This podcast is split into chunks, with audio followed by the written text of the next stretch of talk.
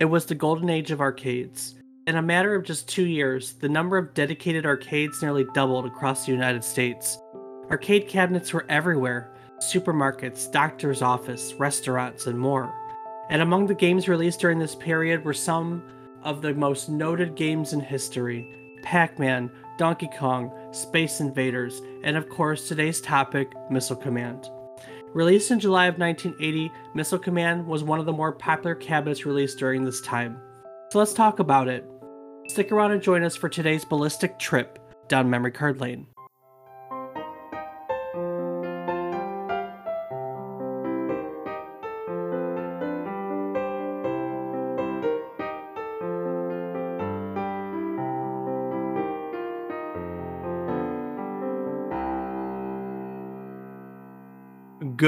Morning, good afternoon, and good evening. I hope these words find you well. Hello, and welcome to the 44th episode of our Video Game Nostalgia Podcast, A Trip Down Memory Card Lane. Each week, we take a look back at one game released during the current week in gaming history, and we talk about it. While doing so, we hope to teach you something new about the game, what it took from the world and its inspiration, or what it gave back to it in its legacy. Today, we're going to be talking about Missile Command, released as an arcade cabinet in July of 1980. And while doing so, we're going to teach you a little bit about the golden age of arcades from which it came. If you're joining us for the first time, welcome. I'm David Casson, and as always, I'm joined by my co host, who missed the golden age of arcades but managed to catch the old, old age of arcades, my brother, Rob Casson. Rob, How's that old age treating you? Uh, well, Dave, it's getting pretty old. Arcades have been uh, around for a long uh, time. Uh, oh, I'm the old one. Now we have all the new fancy arcades, although you can still find some of the arcades, including the one we're talking about today, you know? Missile Command's around, as are a lot of the games from that time period, and we're going to cover that as we go along. So, uh, how you doing today? I am doing well. How about yourself? Uh, can't complain either. Can't complain. It's been uh, a good week. Got some stuff done. Got some some stuff written and and some cats taken care of. You know the drill. What you been playing this week? Uh, this week has been a little bit of Rocket League and a little bit of Apex, and yeah, just uh, as always, got the good old RuneScape. Yeah. How about you? See, Rocket League is my throwback because I've done a little bit of Rocket League, but RuneScape is your throwback. So I have been playing Ghost of Tsushima, which is very, very good. Up until this point, my favorite PlayStation 4 game has been Horizon uh, Zero Dawn, but this game, I'm about, I don't know, five, six hours into it, and so far this game could very well rival it by the time it's done. I, I I can see it being a serious contender for my favorite game of the PS4 generation. It is incredibly good. I'm excited. I'm excited to finish it, and we'll we'll see how I feel about it after I put you know however many hours is required. So very very good. But we aren't here to talk about ghost. Look, in case for our listeners, I have a number of foster kittens I share an office with right now, and I'm letting them play wild right now, and they are crawling all over. So I apologize if I like yelp out, because at that very moment, a cat caught me. Anyway, so today we are talking about the golden age of, uh, of arcades and missile commands, and you know we talk, we've talked about a few arcade cabinets from just before the golden age of arcades and I, have tapped, you know, like Pac Man's from the golden age of arcades. We did Pac Man once. And so as a result, I kind of want to touch base on the golden age of arcades. Real quick primer in it, uh, you know, a little history lesson, you know, because the golden age of arcades was what was perhaps the first like period of commercial success that video game industry had ever seen. You know, it started in the late 1970s, and it was a, a basically a period of incredibly rapid growth for the video game industry. We saw technological improvement, we saw its cultural influence increase and and frankly we we saw the amount of money it was bringing in increase very much. The golden age of arcades is typically seen as beginning with the release of Space Invaders. Space Invaders was released in 1978, but it really started to gain popularity in 1979. So 1979 till about 1983 is generally accepted as the golden age of arcades. And then, of course, in 1983, that's when you know the um, the the home consoles began their dominance, and coin-op car- arcades uh, lost their prominence. Right. So, as Space Invaders and other games became more popular, arcade cabinets really started to show up outside of their traditional locations, which were bowling alleys and bars, things like that. But as arcades got more popular, you started to see them everywhere. They were in supermarkets, they were in restaurants, liquor stores, gas stations. Uh, Rob, you and I have talked about playing them in, in the doctor's office. At least I've played them in doctor's office, right? Yeah, you've definitely talked about that before. Have you? Can you think of any weird place like that that you've you've played? Or I mean, we used to go camping, and arcades were there. How about you? Are there any weird places you've stumbled across them before? Uh, not that I can think of that you haven't already touched on. I mean, uh, well, Yeah, I mean, arcades weren't as much of a thing once you you know once you got to gaming age. So uh, aside from this, uh, of course, arcade arcades themselves. I mean, we're talking about arcade cabinets, but arcades, big places you could go and play multiple arcades, became very prominent. Between 1980 and 1982, the number of dedicated arcades nearly doubled. I mean, at that period, they added a little over 10,000 dedicated arcades across the United States. So at this point, it was estimated that there were about 24,000 full arcades, 400,000 street arcade locations, and about 1.5 million arcade machines active across the United, the entire United States.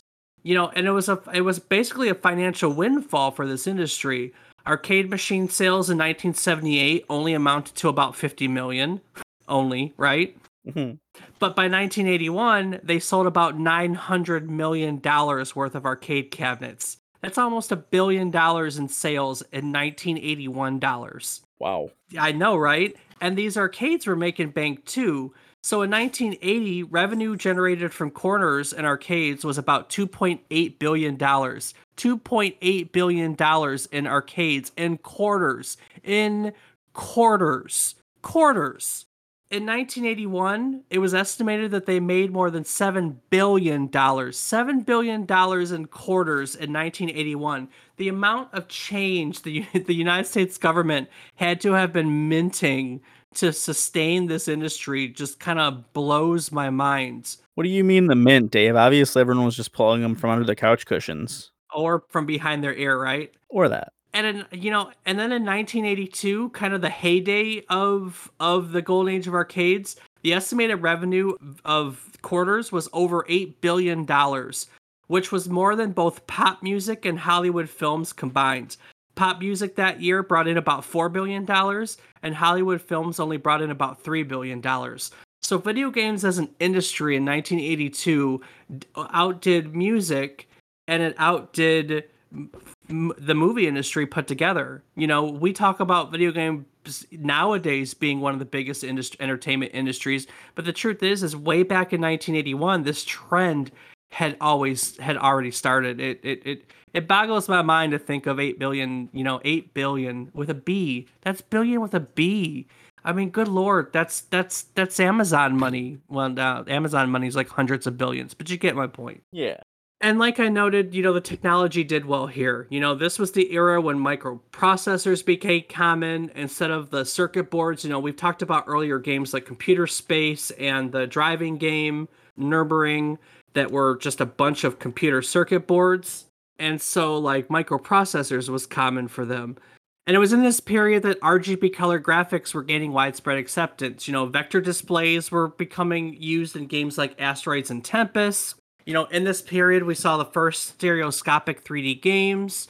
You know, we, we've talked about Rally X in the past, which was the first game to feature continuous background music.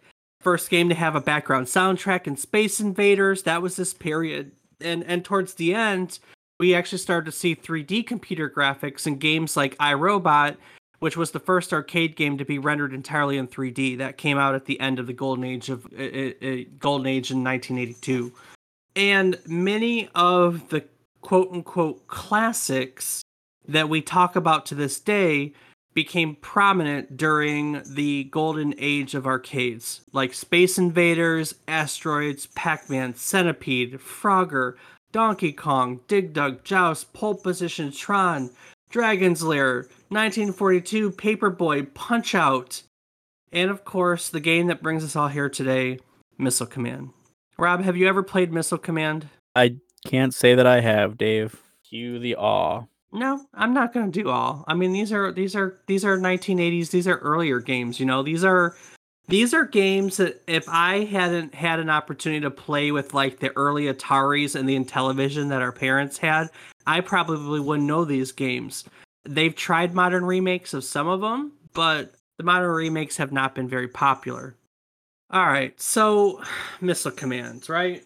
Missile Command is a, a shoot 'em up arcade game. It was released in July of 1980. There's a very basic plot. Uh, there are six cities, player six cities. They're being attacked by an endless hail of ballistic missiles, some of which split up as they they kind of come towards your city. And as a, a regional, you're basically a regional commander of anti missile batteries who has to defend these six cities from being destroyed.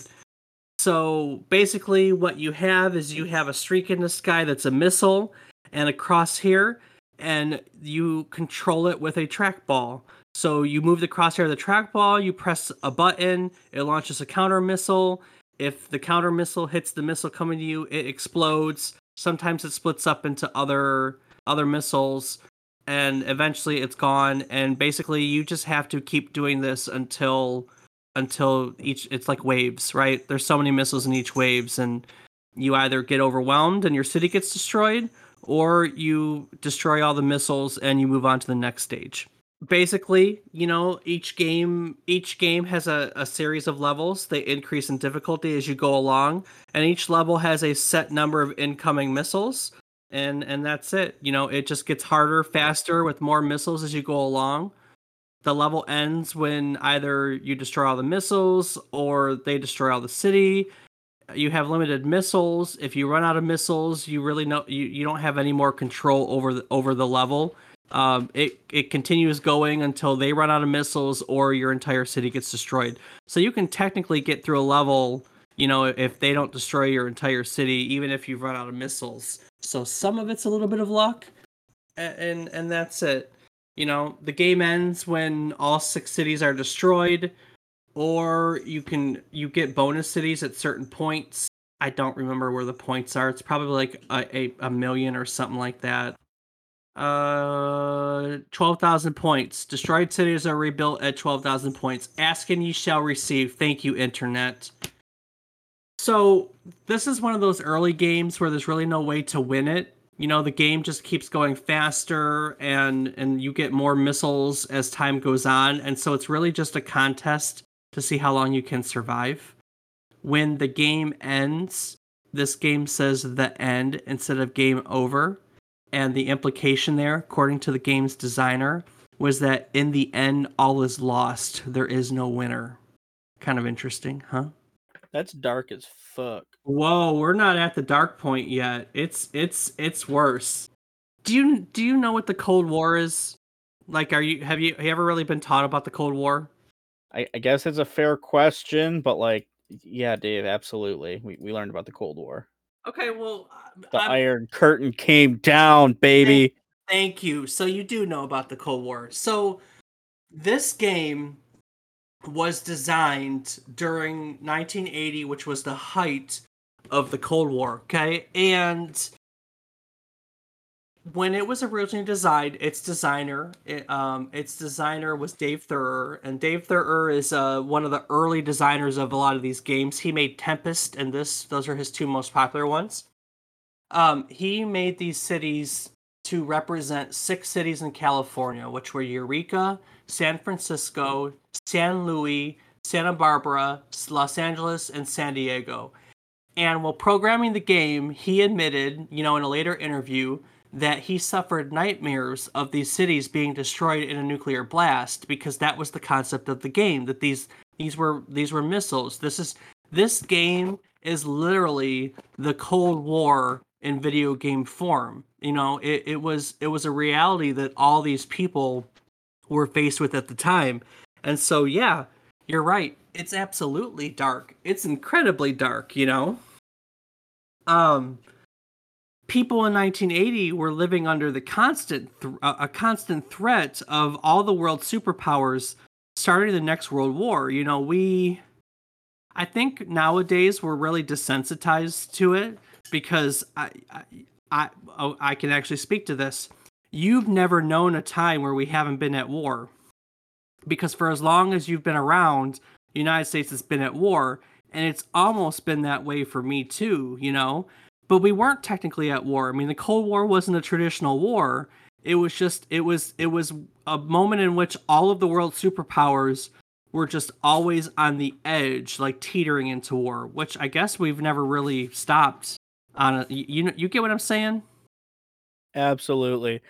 And you know, I think that one point about this game and you know, jokes considered obviously, um it was probably training. You know, they probably would take the uh, the best players in the world for this game, and if there ever was a missile attack, they would have used them to be the ones to stop it with our uh, awesome hidden weapon technology. There are a number, and I didn't uh, I didn't put this in my notes, um, but there are a number of records for every game, and one of the records for this game is a marathon mode. And the current record of marathon for this game is someone stood and played it for like 71 hours and some minutes straight. Uh, they almost stood in front of an arcade machine for three days. So talk about someone who has to train for the for the real thing. That is insane. I know, I know. Now it's a more modern uh it's a more modern marathon record to be honest with you. So it really wasn't a Cold War record, but I just think it it just reminded me when you were talking about training. I was like, yeah, man, someone stood in front of one of these arcade machines for 71 hours. Wow. Which is just kind of crazy. It's it's honestly really crazy. So um yeah, but that's Missile Command, really basic. Uh, it was everywhere. It sold about twenty thousand arcade cabinets. Um, twenty thousand arcade cabinets, which makes it one of the more popular, um, one of the more more popular machines that were that was there during the golden age of arcades. There were a lot of 20,000 20,000 cabinets. Popeye, Pole Position, Dig Dug, Q*bert were all kind of in the twenty thousands. They didn't really hold a candle to the big dogs, though. Like, for instance, Space Invaders is estimated to have sold about 750,000 cabinets, and Pac Man, as we've talked about, uh, is estimated to have sold about 400,000 cabinets. But still, I mean, it was up there. It was it, it was one of the, the, the highest grossing arcade cabinets during the golden age of arcades. And it's a game that anyone who spent any time in an arcade during that period is going to know because it, it was it was everywhere. Um, it was absolutely everywhere. With that being said, I guess there's a reason or a way that someone who wasn't or didn't play it in the golden age of arcades may have stumbled across it because Missile Command was ported to the Atari 2600, which, uh, as I talked about, is where I stumbled across it as a um as a um a remake on the Atari 2600. It, it sold a lot of copies. Kind of fun. You know, they uh, licensed this into a movie at one point that's never been made back in like 2011. Centipede and Missile Command were both licensed by Atari to be made into movies. That's pretty interesting. Yeah, yeah, I know, I know. Also, if you ever play Fallout 4, uh, there's a hit. There, there's a, a, a, clone of this game on your Pip Boy that uh, you could go play. So anyone who wants to play it, uh, more modern, uh, more modern version. Although it has been re-released in like there's Atari arcade hits and Atari, you know, classic games in one. And every time I see an arcade, you know, machine like a standalone one, this is typically on it. Um, yeah. They've updated it a few times. They they remade it uh, in the early Xbox 360 years. Uh, it was remade to an Xbox Live arcade. Do you remember those little bitty Xbox Live arcade games you could only buy on the on the Xbox Live, uh, like digitally? Was that it, like the original Xbox 360? Yeah, the original Xbox 360. Yeah, yeah. I I mean, I guess I don't really even remember that. I don't I didn't use the store a whole lot. I mostly just bought disc games and played that. Well, it's really fun. It's really funny to think about that time period because we're so digitally integrated now. But back then, like the Xbox Live Arcade was new. Like we bought with points, and like we could like we couldn't wrap our head around the points at the time, and it's just really funny for me to think about um to think about this stuff. So that being said, I will tell you, it's pretty impossible to find reviews, critic reviews, uh, user reviews are tough too from games during the 70s because, you know, we didn't have the internet and write everything down. But with that being said, I found some reviews, or at least I'm going to share one review with you that I found about the modern remake for this game on a 360 that serves as a good reminder about why modern remakes aren't always a good slice of nostalgia. So, Rob, I'm going to leave that for you because I always pull reviews for you. So, why don't you tell us about the modern remake of this game? All right, Dave. So, IGN says that on the modern remake, that Missile Command on the Xbox 360 serves as a clear example of how not to do a remake. With its inaccurate emulation of the original game and a completely lifeless, evolved version of the game mashed together in the same package, it manages to disappoint on all fronts. In the original version of the game, you have to use a little strategy to determine from which base to launch. Your shots have some time, so you'll usually want to fire from your closest base. But your center base also fires much faster than the side bases, so there's one more thing to consider. But travel time doesn't appear to be a factor in the evolved version of the game, which makes the concept of multiple bases feel totally meaningless. Instead, a bolt of lightning appears between the missile base and the explosion caused by your shot. The new version feels like someone sat down and wrote out a document explaining what Missile Command was, then handed it to someone who had never even seen the original game for programming. It's a soulless version of the game that has none of the original game's feel. Instead, it feels more like some lame free PC download, complete with the same sort of generic techno music track you'd expect to find in something so slapdash. To add insult to injury, the original mode doesn't play especially well either. The arcade version of the game operates with a trackball, which makes your cursor movement feel sort of like a mouse. The Xbox 360 analog stick isn't up for the challenge, and the faster later levels of the game are much, much harder as a result. On top of that, the sound effects aren't accurate when compared to the arcade original either. As a note, don't play the modern remake on an Xbox 360 arcade. I don't even know if you can still get it to be honest with you. I don't know if they migrated that over. No, they migrate a lot of those arcades over to the Xbox One and and and subsequent whatchamacallits. I know it was also on the iPhone. It was an app. Uh, I know it's there. And actually, I'm kind of looking. There is a new remake that was just released in May of last year, March of last year it's also on the Switch. It's on Steam. There you go. You can get the game on Steam. And you can also get it on the new Atari VCS. Speaking of which, have you seen the Atari VCS yet? Do you even know what that is? Isn't that the thing you put the, the, the tapes in to watch on TV? Ah, that's a VCR. Ah, ah, ah. Uh, no, the Atari VCS is the new Atari console that Lily just released. Uh, it, it looks nice, but its reviews have been just okay. I don't know, neat concept, but apparently they need to work on it. So yeah, so don't play the modern remake on 360. Maybe go play the modern modern remake that just came out that I admittedly didn't really look at yet. So I'm kind of excited because now I'm actually going to go look at that. Um, let's see, what's it? What what? It's this. It's the summer Steam sale right now. So uh, missile command. Missile command recharge is a dollar forty nine right now on the Steam store.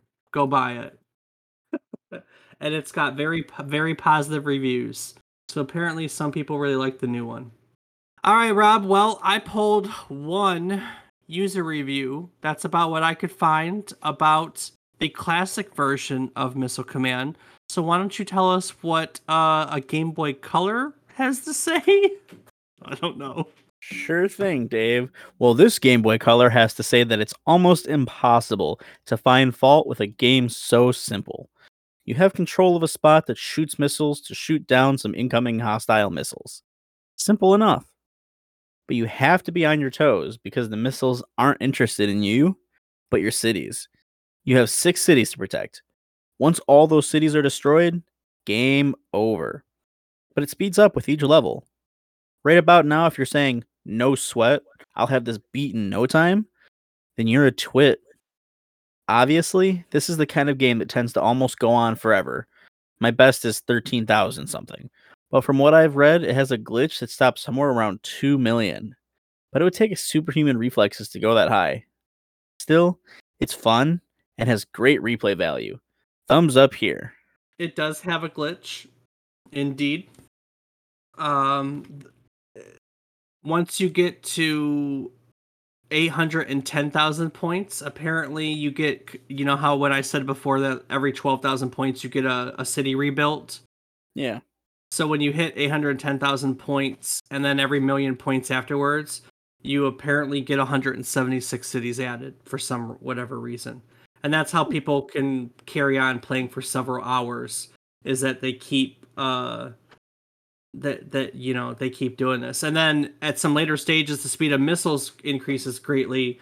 So on like the 256 screen where most of these old games had issues, uh, the scoring increases by 256 times the base value. So on those stages, uh, it was very easy to earn over a million points and get all those and get all of those cities. And then at 256, it resets itself because that's its you know its integer limit and goes back to like the first stage with the score, you know, your score and your save cities, but you're back to the speed of the first one. So basically, every 256 stages, you can get a ton of cities and then reset back to the beginning with a million more lives. Is kind of the, the glitch he's talking about. So, wow, that uh, that feels a little broken. Mm, you know, a lot of those old games had little stuff like that. So, two up, two down, left, right, left, right, BA start. That's right. That's exactly right. Uh, but yeah, that's that's pretty much Missile Command, ladies and gentlemen. If if if you've never played it, a dollar fifty on Steam is you hardly have an excuse to not play it because it's a dollar fifty on Steam. So go play it, go try it. You know, always gotta you always need to try the the classics. How you you can't really understand where we are without knowing where we came from. Uh, my add to it is go play it. Dollar forty nine on Steam. You can't beat it. Unless you can find one of those old consoles, then go play it on the old console. How about you, Rob? You got anything to add? Uh, no, no. We uh think you did pretty well summing it all up, and like Dave said, just give the game a play. Yep, yep, yep. Well, I promised it was going to be a shorter one today. Uh, you know, every so often it's it's nice to have a little bit shorter. It gets some time back to work on some other stuff. So that's what we're going with today. Uh, if you'd like to go back to some of our uh, older, longer, normal sized episodes, you can do so on our website, which is www.memorycardlane.com. You can also find my research notes for every episode. You can find our biographies. You can find a calendar of upcoming events that I really need to update because it ends in June and we're at the end of June. So I'm just reminding myself. Uh, you can also find links to our Discord where you can come and talk to us or come play games with us. And there's also a support link where you can visit our Patreon. For only $2 a month, you can support us and our podcast and our efforts to teach you something new about video games week in and week out. And lastly, you can also find links to our other social media. I am on Twitter as as David is wrong, where I post about Rocket League and wish happy birthday to various video games. Rob, remind our listeners what you're doing on social media these days. I can be found on twitch.tv forward slash F A T B O I R I P Z. Awesome, awesome, awesome. Well, uh, on that note, it's time to wrap up the episode. As we start out with, we we tell you every week we want to teach you something new about the game, what it takes from the world, or what it gives back to it. And as part of that, we talk about what we learned. Rob, what did you learn today? I learned that there was an arcade game or an industry rather. I mean, I just didn't realize that the arcade industry made more than both the popular music and film industry in a given year. That's kind of crazy to think that older games had that much impact in society because you know I'm not seeing it at firsthand. It's just crazy to think about. Yeah, I mean they were they were doing it, man. They were they were they were a happening thing as, as way back in the moment video games took off, they literally took off. So yeah, it was it's great. I didn't realize they were that big of an industry either. I'm not even gonna lie. I mean, I've looked at the golden age of arcades before, and I'm sure I've read the statistics.